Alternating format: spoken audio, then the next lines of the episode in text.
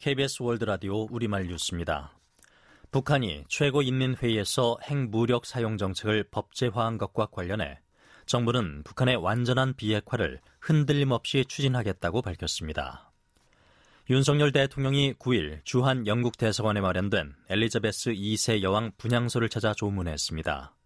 영국의 새 국왕 찰스 3세는 첫 TV 연설에서 어머니의 뜻을 이어받아 평생 헌신하겠다고 말했습니다.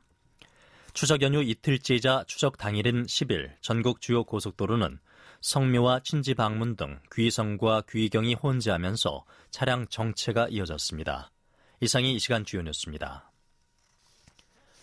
정부는 북한이 핵무력 사용 정책을 법제화한 것과 관련해 북한의 완전한 비핵화를 추진한다는 우리 정부의 입장은 확고하다며 흔들림 없이 북한의 완전한 비핵화를 추진하겠다고 밝혔습니다. 외교부 당국자는 9일 북한의 핵 위협을 억제하고 핵 개발은 단념시키며 대화와 외교를 통해 비핵화를 추진해 나간다는 총체적인 접근을 흔들림 없이 취해 나갈 것이라고 말했습니다.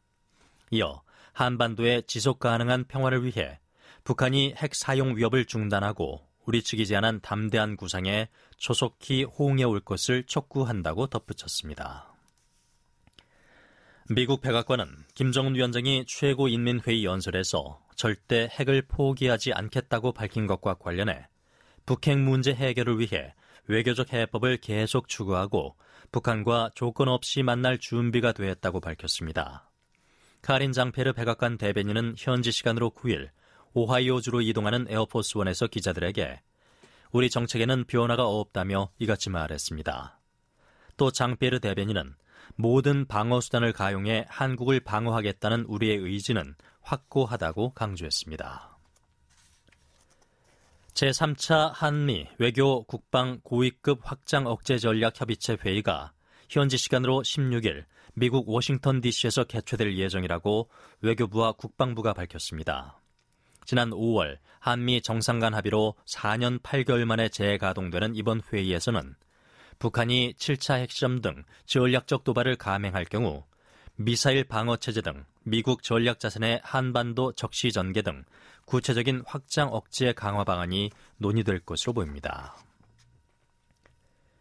윤석열 대통령이 9일 주한 영국 대사관에 마련된 엘리자베스 2세 여왕 분향소를 찾아 조문했습니다. 이 자리에서 윤 대통령은 게러스 위어 주한 영국 대리대사에게 영국 왕실과 국민께 깊은 애도의 뜻을 표한다고 말했습니다. 윤 대통령은 대사관 내 분향소에 마련된 엘리자베스 여왕 영정 앞에서 묵념한 뒤 조문록에 자유와 평화의 수호자였던 여왕과 동시대의 시간을 공유한 것이 큰 영광이었다고 적었습니다. 게러스 위어 대사 대리는 윤 대통령에게 엘리자베스 여왕이 1999년 방한 당시 안동을 방문한 사진을 소개하면서 여왕께서 한국 방문의 소중한 기억을 여러 차례 이야기하셨다고 전했습니다. 영국의 새 국왕 찰스 3세가 어머니의 뜻을 이어받아 평생 헌신하겠다고 말했습니다. 찰스 3세는 현지 시간으로 9일 첫 TV 연설에서 평생 헌신한다는 엘리자베스 2세 여왕과의 약속을 오늘 여러분께 되풀이하겠다고 말했습니다. 이어 찰스 3세는 리즈 트러스 총리와 첫 회동을 하는 등 국왕으로서 임무를 시작했습니다. 영국은 엘리자베스 2세 여왕 서거 사흘째인 현지 시간으로 10일 런던에서 공식 왕위 계승 절차인 추밀원 회의를 연 뒤 세인트 제임스 성 발코니에서 찰스 3세의 왕위 계승을 공식 선포할 예정입니다. 현지 시간으로 8일 서거한 엘리자베스 2세 여왕의 장례식은 10일간의 애도 기간을 거친 뒤 오는 18일 웨스트민스터 사원에서 국장으로 엄수될 예정입니다. 추석 당일인 10일 낮 전국 주요 고속도로는 양방향 모두 차량 정체가 이어졌습니다. 한국도로공사는 추석 당일인 10일 성묘와 친지 방문 등 귀성과 귀경이 혼재하면서 전국 주요 고속도로에서 양방향 모두 극심한 정체가 계속됐다고 밝혔습니다. 10일 하루 전국 고속도로를 이용하는 차량은 총 649만 대로 연휴 기간 중 최대 교통량을 기록할 것으로 한국도로공사는 전망했습니다. 코로나19 신규 확진자가 4만 명대로 집계돼 토요일 기준으로 8주 만에 최저치를 기록하며 감소세를 이어갔습니다. 중앙방역대책본부는 10일 0시 기준 코로나19 신규 확진자 수가 4만 2,724명이라고 밝혔습니다. 이 가운데 국내 발생이 4만 2,487명, 해외 유입은 237명입니다. 입원 중인 위중증 환자는 전날보다 21명이 늘어 525명입니다. 하루 새 사망자는 48명 발생했고 누적 치명률은 0.11%입니다. 미국 주도의 새 경제 통상 플랫폼인 인도 태평양 경제 프레임워크 IPEF에 참여하는 14개 나라가 미국 로스앤젤레스에서 열린 IPEF 장관 회의에서 각료 선언문 채택에 합의했습니다. 산업통상자원부에 따르면 각료 선언문에는 무역, 공급망, 청정경제, 공정경제 등 IPEF 4개 의지에 대한 새로운 밑그림이 제시됐습니다.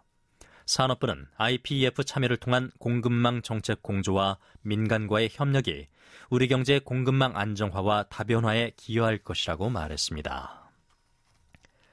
한국 18세 이하 여자 아이스하키 대표팀이 세계 선수권 대회에서 사상 최초로 덴마크를 격파했습니다. 김근호 감독이 이끄는 대표팀은 우리 시간으로 9일 밤 오스트리아 라덴테인에서 열린 국제 아이스하키 연맹 18세 이하 여자 세계 선수권 대회에서 강호 덴마크에 3대 1로 승리했습니다.